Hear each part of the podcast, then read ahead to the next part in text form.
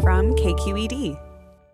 It was the California politics equivalent of the papal white smoke. Tuesday's announcement from Governor Jerry Brown. Very happy to report that after some rather strenuous negotiations, that um, we've reached a, a, sound agreement on the budget, and I think in the way we've uh, come together, you can uh, conclude that this is a, a sound and well thought out budget. So, a budget deal is the focus of this week's California Politics podcast for the week ending June 19th, alongside Marisa Lagos and Anthony York. I'm John Myers. Okay, it's time to dissect this deal. You're feeling very triumphant based on what we said last week, aren't you, Marisa?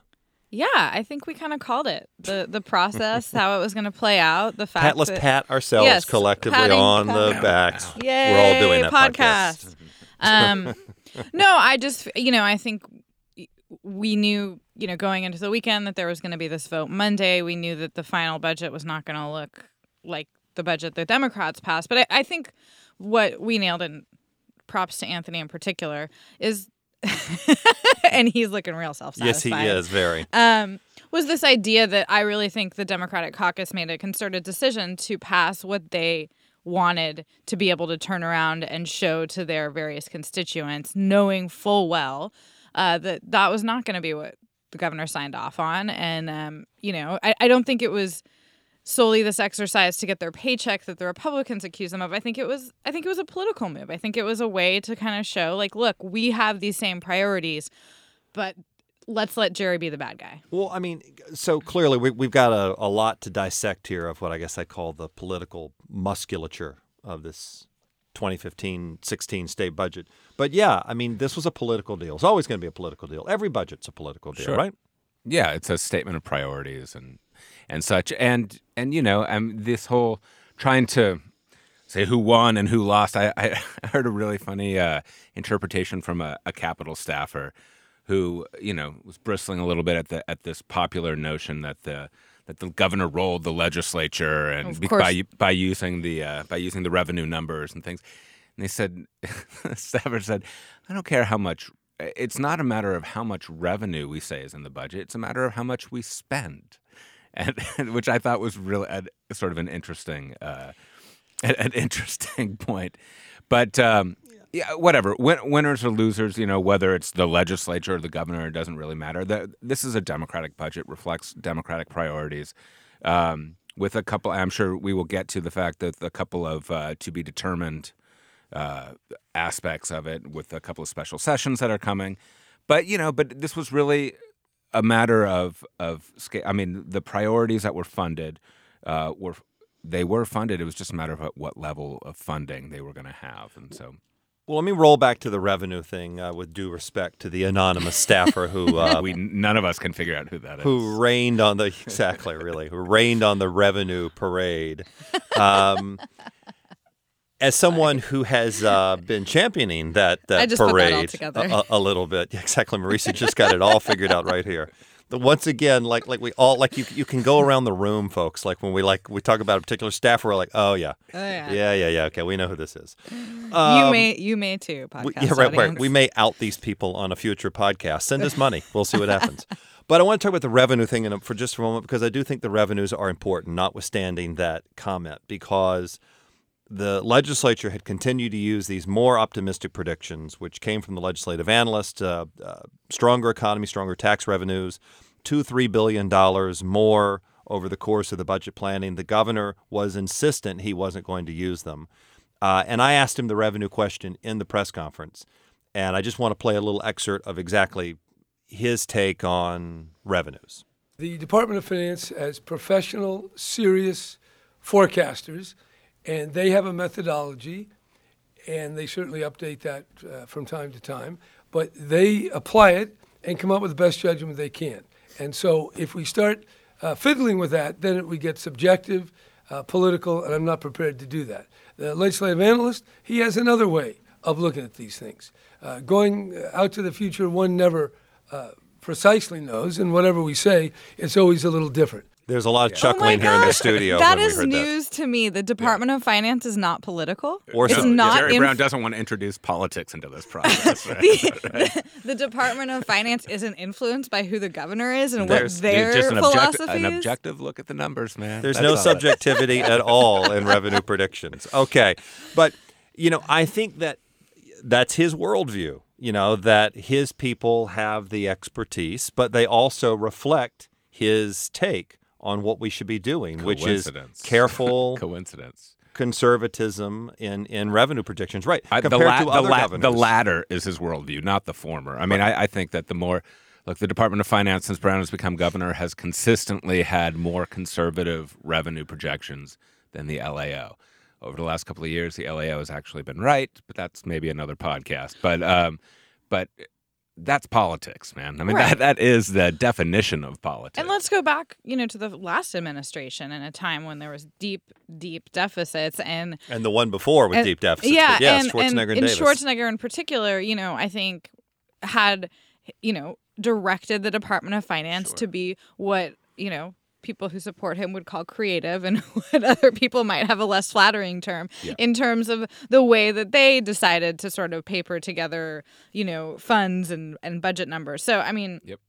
I think we can all agree. I'm, I'm There's I think politics even the governor can so, agree. But but but to that point, I mean, you know, and I want to just the, the revenue thing is so fascinating to me for a couple of things because I mean, first of all, as we've talked about on prior podcasts over the last few weeks, you set the revenue number. That influences the school guarantee, Proposition 98. Now we have Proposition 2, and I want to talk about Prop 2 again in a moment Me because too. Prop 2 is a very big deal that is going to change long term what we do in budgets. Okay, so Anthony's nodding. So Yeah. Mark over here, Prop 2 Prop we'll talk about. But the other element to being conservative about those numbers is that when you come back and you have been proved uh, too conservative, right, that the numbers are higher, you get to say this is a surplus. And when you call it a surplus, you get to define it as well, we should only use it on one time spending rather than ongoing projects. The governor has been very, very good. He's very politically astute at, at framing what that money is. And that to me is a big deal in this budget because you saw Democrats again wanting um, ongoing programmatic funding that they didn't get. Then, if the numbers come back again and we have the money, the governor will call it one time and it'll go towards debt and other projects that don't keep having a, an expense tag. It also just benefits his narrative that he is this, you know, elder statesman who came in and is responsible and is, you know, And has created, created surpluses. surpluses. Yeah, Exactly. Um, but and and I don't know if John you want to talk about this, but we were discussing this yesterday. That also creates a little bit of, you know, a downside for the governor depending on what happens in these two special sessions that they've called outside the budget process to look at transportation funding and to look at healthcare funding, um, read taxes. Um, so, you know, what politically is it an easier or harder sell to say we need to raise taxes to pay for these important programs if you keep saying, but we have surpluses? Well, and then to John's point, but those are what we're talking about in terms of infrastructure needs and healthcare. We're talking about ongoing programs, ongoing needs, whereas these things one with one-time funding. I had this sort of revelation about Prop Two. I mean, I don't know if now is the time. Can I can I just jump it. in on that though? Like, Sure. is that I understand that debate happening in Sacramento, but is that something that your average citizen will really see as a distinction without a difference? Well, I think that the the healthcare stuff and the transportation stuff we're gonna, although there's now legally because of Prop 26, not really a distinction in terms of uh, between a fee and a tax. There's not that legal barrier is gone. I think what we're talking about for these special sessions are going to resemble what we what the traditional definition of fees, where where uh, uh, you know something is assessed, say on drivers to pay for roads, or where there's a connection between the money that's being raised and the money that's being spent, instead of being thrown into the general fund Yeah. pot. So, but so talk about Prop Two, just because I think we're let's let's keep setting the stage here for the bigger picture, and then I want to get down to some of the details. But Prop Two, again, the rainy day fund. That this was the first year, really, the rainy day fund expansion of it after voters passed it in the fall kicked Yeah. into the budget process. and it's going to capture a lot of money and and uh, I and I think a big part of what this is going to be used for going forward. If you, it's an, there's another priority the governor talked about that was not mentioned in this May revision that qualifies under Prop Two spending. Retiree health care costs. When we look at unfunded ret- uh, retirement liabilities, that is going to be that, and that's the political genius of Prop Two. I just sort of figured I, I'm a little slow, so I just figured this out this year. It's like this is a way to sort of siphon off payments for uh, for retirement obligations. I think that that does so in a way that's not quote unquote general fund revenue. Right? It's a separate pot of money. It can only be ear it's earmarked for certain kinds of things, and yet you have these these uh, these unfunded liabilities that I think we're going to see will start to be paid out of the Prop 2 fund. That's my, my bold prediction for the day. Well, and and we've got more podcasts to come, but I will say in a conversation um, with a, a political consultant in town this week, we were talking about 2016. But back to Prop 2 just for a moment. The conversation was is that when people start looking at tax measures for the for, for the 2016 ballot and beyond, Prop 2 now is changing the dynamic because it takes so much of the money that you otherwise would have had under tax measures. It's going to change a lot of things. And so Prop 2 we put a little pin in, but Well, I was going to say, yeah, I mean, look at what, I mean, you know, a week ago we were talking about the fact that the legislature had essentially said we want to spend, you know, what, 750 million more dollars than the governor is saying. Um, right on on things outside of 98 I yeah, think, yeah, there was like there. a th- yeah, there was some 750 to 800 million Yeah. dollar gap So and let's say so, and I think you know we all thought the governor would ultimately prevail on the revenue stuff, but maybe that they would get a little bit more wiggle room on these, you know, these priority spending priorities. They got 61 million. I mean, that's not. It's a lot eh, for- closer to the for governor. the folks calling all of us saying, "Oh, we didn't get rolled." I mean, I, I don't think.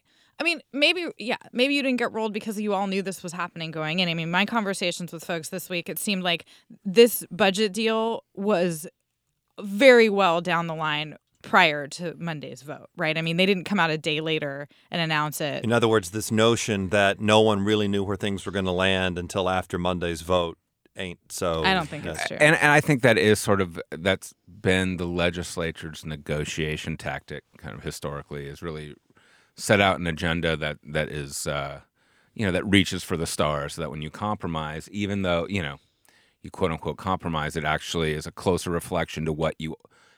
If people were being honest going into these negotiations, it's probably where they somewhere close to where they thought they would land eventually. Anyway. Well, and that's my point. Like just to get to like into the nitty gritty here. I mean, Yeah, which is where I wanna go. Yeah, I, I think that you know the the Senate especially, but I think this was a priority of both houses, did get a huge win on this funding of health benefits for undocumented That's kids. I mean, that was big a policy. big, big price tag and a big policy win. I think on a lot of other things that we're going to see continue to be discussed around IHSS, around welfare, around well, maybe not welfare as much. I think that one's just out, but around you know other health programs. Um, they wanted to make the stand and show their constituents that these were important issues to them, and that you know that they would if if they were king of the world, they they would be funding them. So let's let's do that. Let's do the quick overview of kind of what the, the, the big points are, and and Marisa has mentioned one of them here on this Medi-Cal funding uh, issue. So I'm going to put that in the list. So first of all, back to that 61 million dollar number. Again,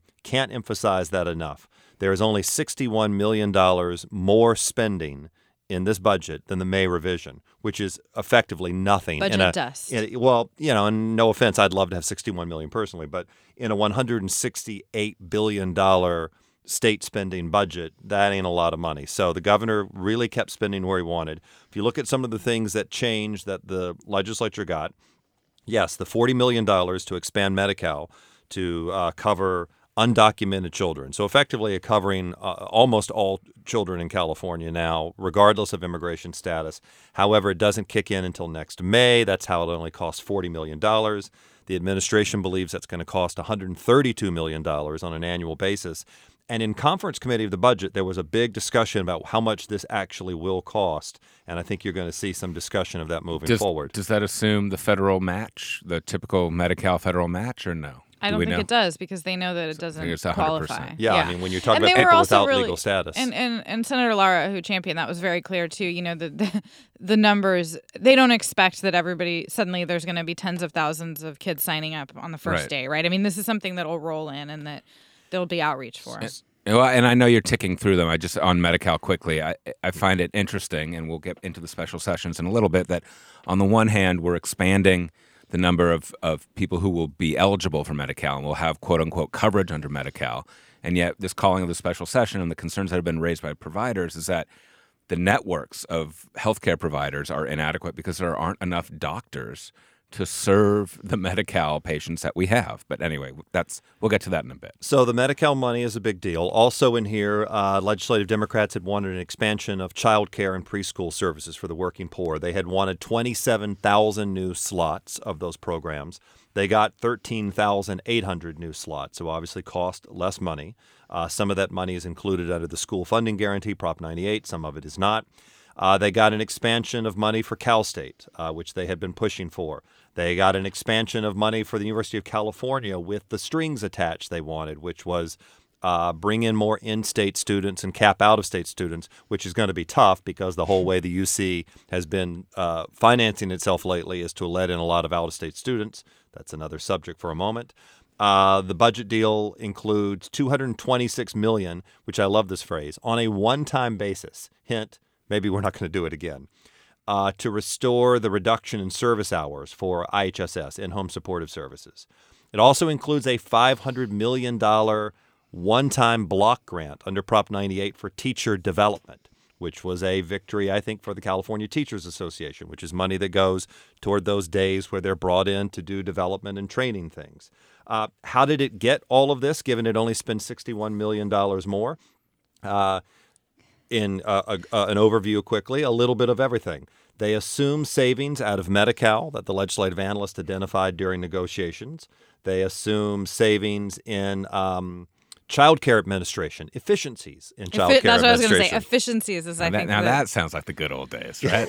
yeah, I know. that's that's a budget we can like in California. anything from a criminal from a penalty judgments of in criminal case, right? Remember the That's large never gonna get paid. right, right. punitive awards, Punitive awards, exactly. right, We had lots of those fun ones, uh, calling uh, the Schwarzenegger administration. Um, it uh, takes some money out of the middle class scholarship by changing the um, the, the way you determine your uh, your family income. Um, and some innovation awards out of this was one of the things. But anyway, it's a little bit of places here, there, everything to get the Democrats what they wanted. Democrats did not get a lot of what they wanted if you look at uh, spending and other things. And again, I think this is a priorities issue because that Medi-Cal uh, funding uh, for undocumented children and the child care slots were really kind of the top two, I would argue, out of legislative Democrats. What they didn't get is they didn't get the money for CalWorks the money for uh, families uh, on welfare to work assistance, and they didn't get the removal of that maximum family grant, which has been in law ever since we had the national debate some 20 years ago about people who have more children when they're in the services. They didn't get money for uh, SSI and SSP, the aged, blind, and disabled, and a, a boost of their monthly grants and their cost of living. And they did not get, and this has been a real flashpoint and will continue to be one, uh, money for developmental services for the developmentally disabled. The conference committee had put in money for some services to go up now, an increase in funding, some to go up later. None of that was in the budget. Um, and all of that, I think, weighed into a an admission, a short admission of Assembly Speaker Toni Atkins when she was standing next to the governor on Tuesday. We have more work to do. We didn't get everything we wanted accomplished in this budget, so we'll redouble our efforts in future budget deliberations. She and Senate Leader Kevin De Leon have already said they're going to try to deal with the developmental disability funding again, but um, every in some way, I mean, people can be angry at the governor, but legislative Democrats probably had some places that they were told to pick. Oh, they definitely did. And one staffer I spoke to made an interesting point, which is that the governor has done a really good job of framing this as this sort of question over, you know, respon- being a responsible budget maker and and that these aren't policy calls, they're really it's really about revenue. But let's face it, I mean a lot of the programs that he seems to have deep skepticism over lost out in this budget. And and you know, welfare being chief among them. That had been a big push. And I think that, you know, he, I- think the governor, sort of at its core, has not been a huge supporter of these social welf- welfare programs, and they they got left out. And you know, I think that there's a lot of people out there that um, are rightfully really disappointed about this. I mean, they had every indication that you know at least the legislature was going to try their hardest on these stuff, and maybe they did. But um, there's definitely a lot of areas that got left out. One more comment to this point. This is when the governor was asked about the Medi-Cal funding and also what legislative Democrats didn't get. in the give and take of this process, the legislature wanted a lot of things. They didn't, uh, at the end, they couldn't have all the things, but there were some things that wanted more than other things. And that was one of those things. And so, w- back and forth discussions, we say, okay, that makes sense. Uh, but we could have easily said, no, we don't want to do immigrant health care, we want to do something else in social services. So they couldn't get everything. And I do want to go back one more time to that first comment we played at the podcast where the governor, and he said it a couple of times during the news conference announcing this, where he called the negotiations tough or strenuous. Now, given the deal happened so fast, I, I wonder what he's alluding to. Is that just him being charitable? Or is that also too talking? I mean, we you know he was asked and no one has really talked about it. Someone maybe can ping us after this that that is privy to this information. Did he threaten to veto it? Did he say I'm not going to? I mean, what what was strenuous about this? Um, you know, or does that make or does that or is that what Democrats need him to say when they go back to the people who didn't get it? My friends here are both nodding their heads. Yeah, I think it's maybe a little of both. But look, again, I believe that these negotiations started weeks ago. They were ongoing throughout the Democrats process and, their, you know, and I think that there was also this concerted effort. If you look at who was out there, you know, being the spokesperson for the legislative budgets, it wasn't the pro tem and the speaker to large extent. In the Senate, it was the budget chair, Mark Leno, who was, you know, on KQED's forum show debating with H.D. Palmer from the Department of Finance. You know, I think that all gave them this ability to then stand up there and sort of lock arms as, as leadership with the governor, but also say, hey, this was tough. And I'm sure there were tough conversations. I mean, any negotiation there are, but I don't think that this was, you know, the fights of years past. And I think that in large part, the legislative leaders knew what they were walking into. Yes, but I do think if you talk to some people, like let's take the the activists on the developmental disability funding, they were genuinely shocked Yeah. When they found out that there was nothing for those services in this deal.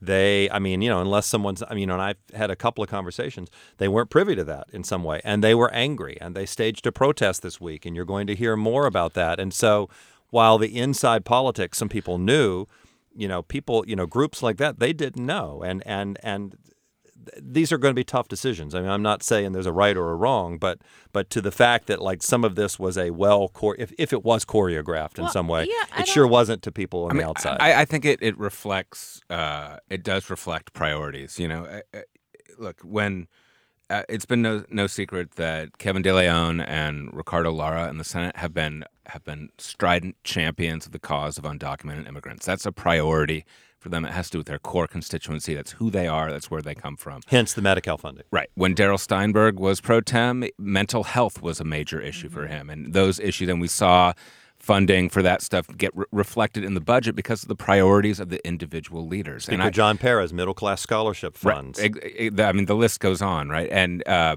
and I think the lack of funding for developmental disabilities uh, in this budget is a direct reflection of the fact that it's just not the priority for the legislative leadership or for the governor. I, I think that's a that's that's kind of an undeniable fact. Well, and I certainly remember too, John Burton, longtime Right. state senate leader, talked about Right. the aged, blind, and disabled. and disabled. foster if you were- kids, a big thing for John Right. If you were talking well. SSI, SSP, and you didn't do it right by it, John Burton would yell and scream and Yeah. you know use his Yes. favorite word. Well, and I'm not clear how much you know the the rank and file was really privy to to the details of these conversations prior to to this announcement either. I mean, I'm not saying they didn't understand that they weren't going to get their whole laundry list, but I do think that um, that might reflect why there was such shock among you know welfare and developmental disabled advocates because I think some of the people in the legislature that have been their biggest champions maybe weren't fully aware of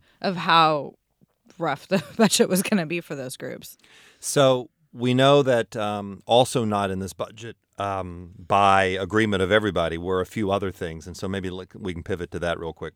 First of all, this whole issue of cap and trade and what to do with these cap and trade revenues. We got word prior um, to even the uh, legislative vote on the budget, which feels like it was forever ago, but that was just Monday. And then, of course, there was a deal on Tuesday. And now there'll be budget votes on Friday. But cap and trade was kind of held outside the budget, how to use some of that cap and trade money.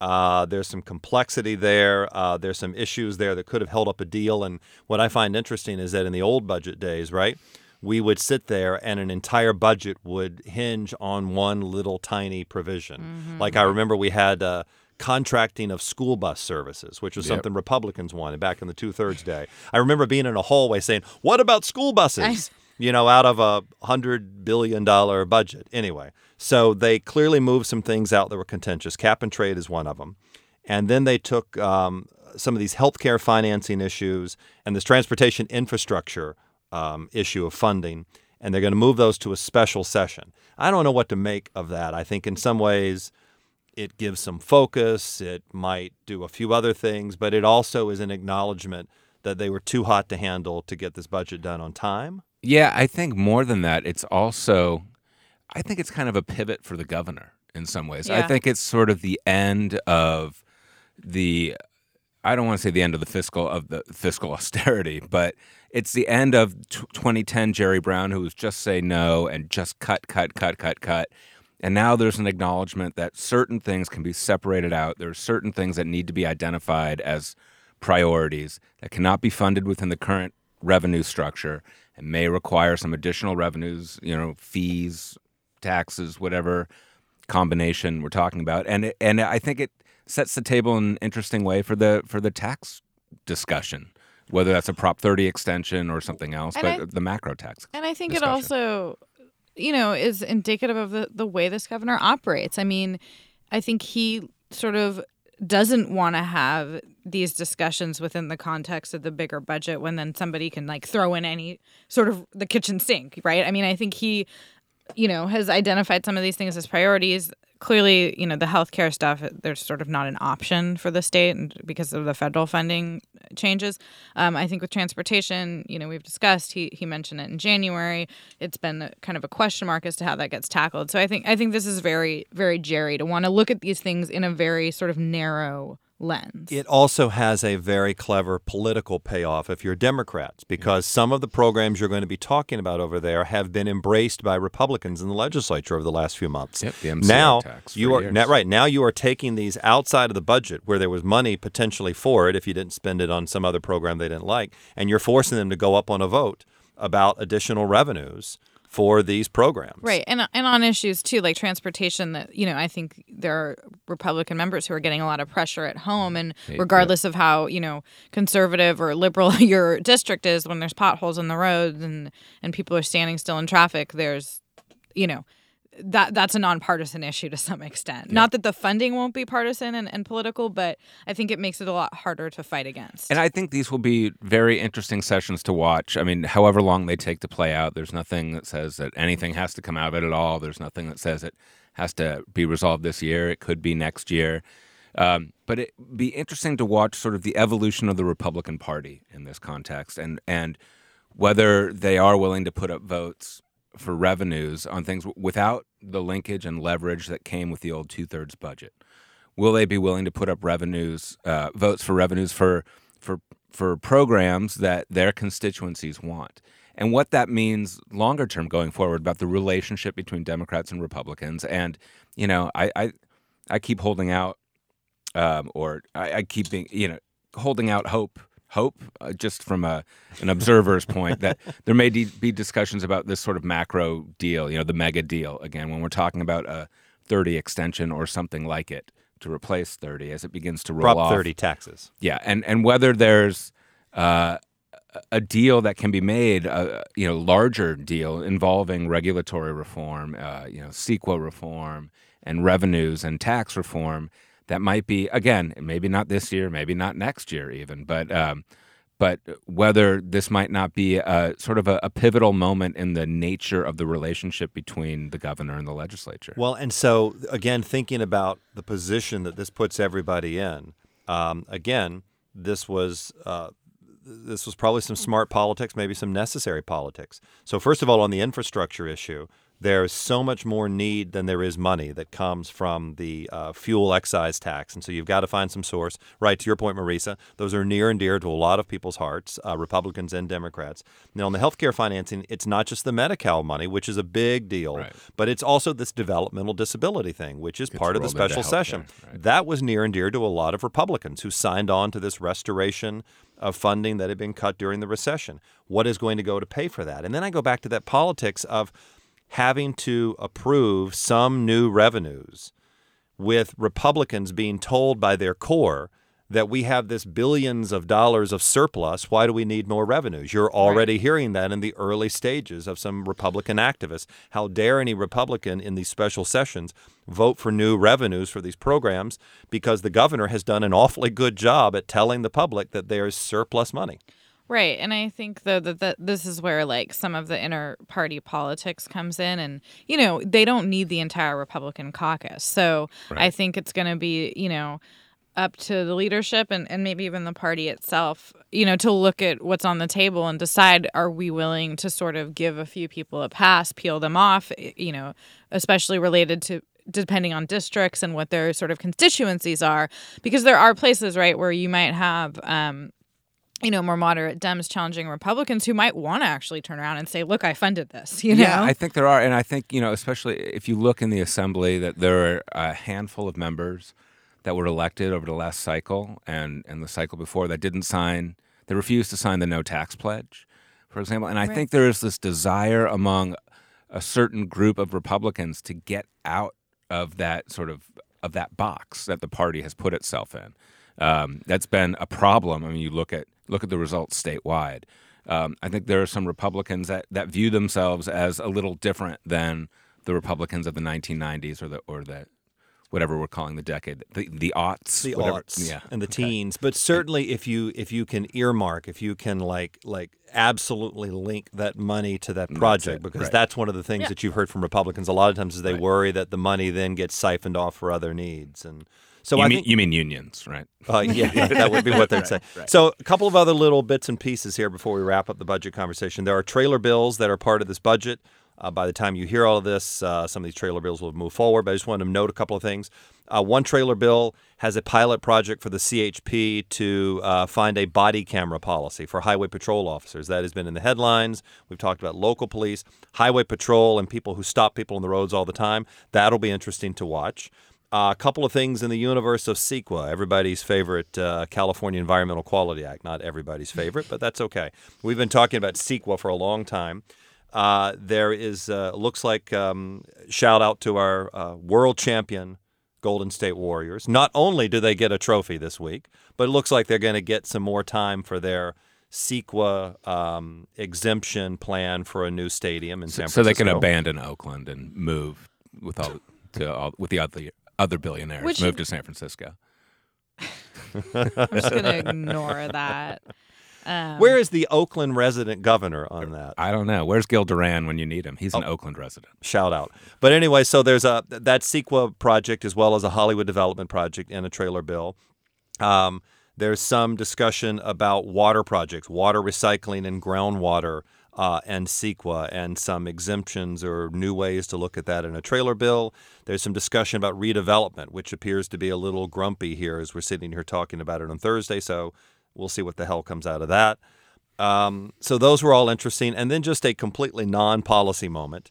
Uh, for a brief moment, there looked like there was a Republican who had voted for the budget in the state assembly so you get by for, Monday. for Facebooking on the assembly floor. So, Assemblymember Scott Wilk, a Republican from Southern California, um, was uh, on Facebook apparently um, saying bad things about the budget.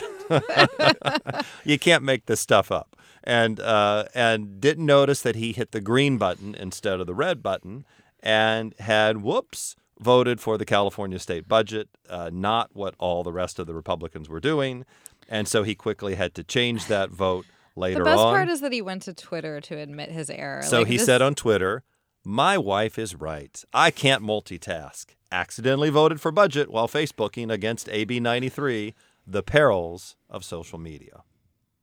I, I think That wasn't can a dramatic reading, but yeah, just let that stand where it is.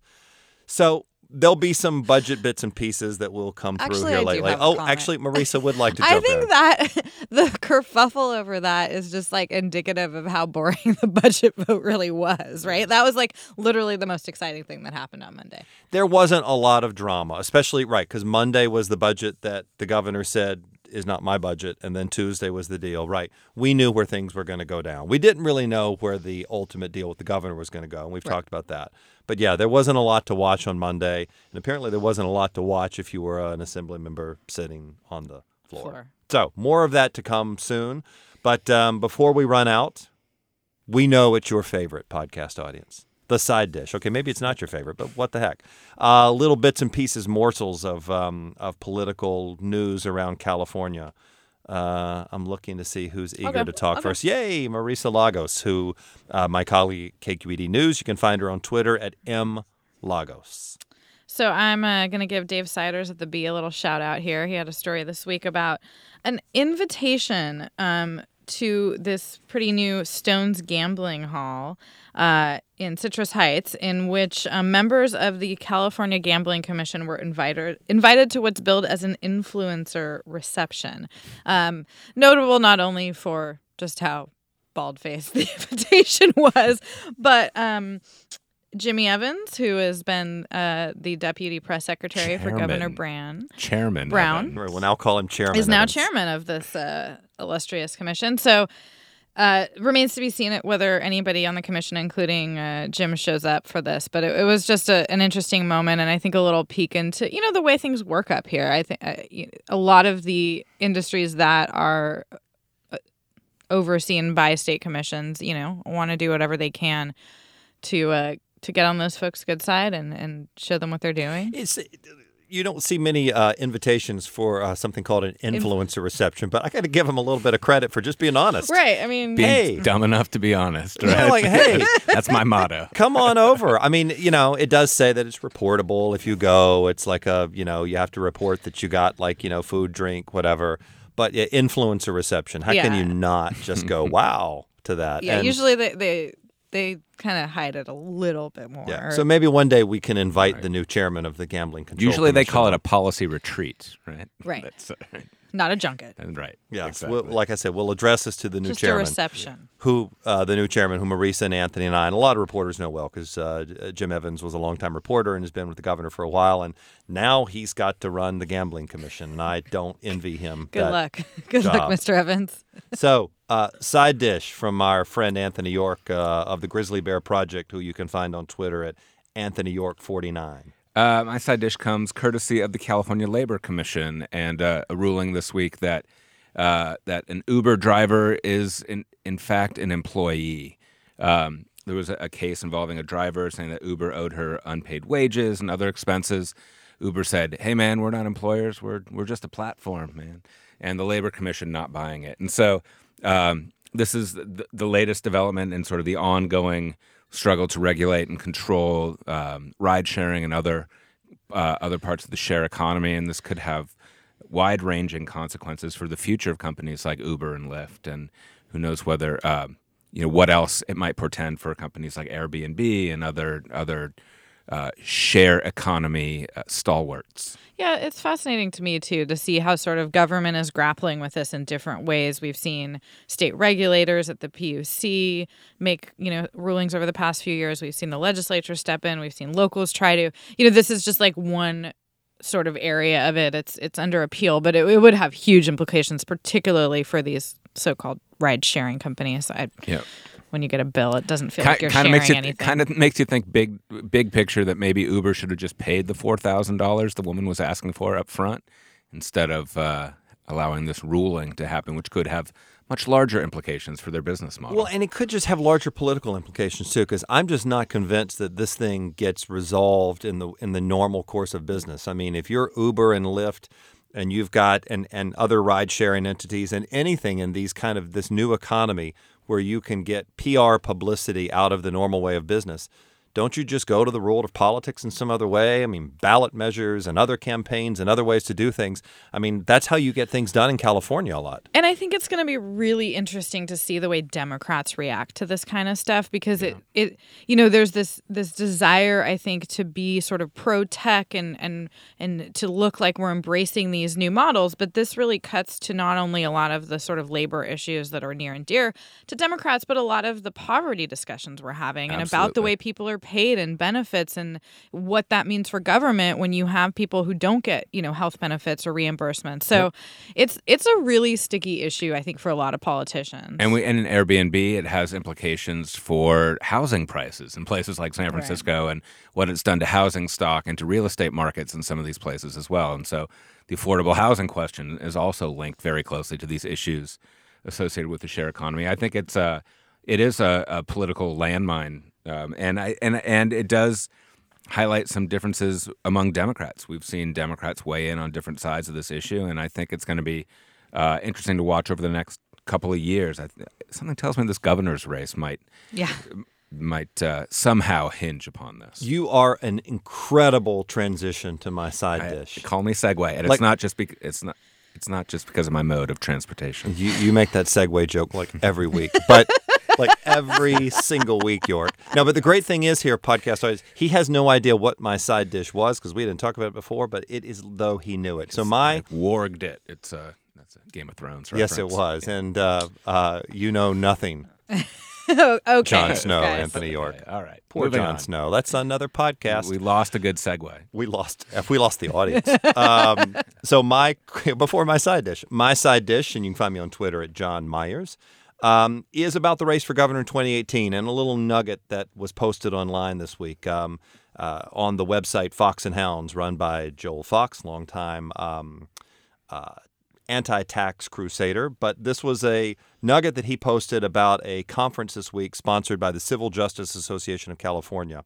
And on the panel, uh, a political consultant that Marisa and Anthony and I know well, and others in the world of politics do, Kevin Spillane, longtime Republican, uh, political strategist, was talking about the 2018 race for governor and that he believes, and maybe because he knows, uh, he does work with a lot of Republicans who find themselves somewhat um, more in the middle of the the Republican ideological spectrum, I would say. Probably not diehard right. He's worked with a lot of people who have independently funded campaigns. Anyway, uh, Kevin mentioned the name of Charlie Munger. Charles Munger, the wealthy uh, um, um, Silicon Valley tinkerer in the world of politics and other things, that Mr. Munger uh, may be interested in putting money into a governor's race to help a Republican in 2018. And two names that got floated around, according to this article, um, that would be looked at. One we've heard, actually, we've heard of both. What the heck am I saying? Ashley Swearengin, the mayor of Fresno, uh, and Kevin Faulconer, the mayor of San Diego. Both, I think, would present themselves as different kinds of Republicans, would certainly seek to present themselves that way. But a big issue for Republicans is do you have enough money in a state like this where there aren't a lot of Republicans? And a lot of people believe that Republicans don't have a chance in a statewide race. You've got a Gavin Newsom or a Tom Steyer mm-hmm. or an Antonio Villaraigosa on the Democratic side in 2018. And uh, Charlie Munger's money could play a role, um, certainly as an independent expenditure effort uh, for or against someone. That could be interesting to watch. Also, just let's just hope that Kevin Spillane will be his consultant, just because he's entertaining. Yes, he is. Yeah, right. and you guys wasn't Spillane the one you did the dramatic reading? Wasn't that Maviglio oh, yeah. and Spillane? Oh, yeah. Yes. Great. So Although you... I don't think we could really ever do Spillane justice. I mean, if if you've ever been on the receiving end of an angry phone call from Spillane, you know what I'm talking about. So Kevin, call us up and let us know what you think.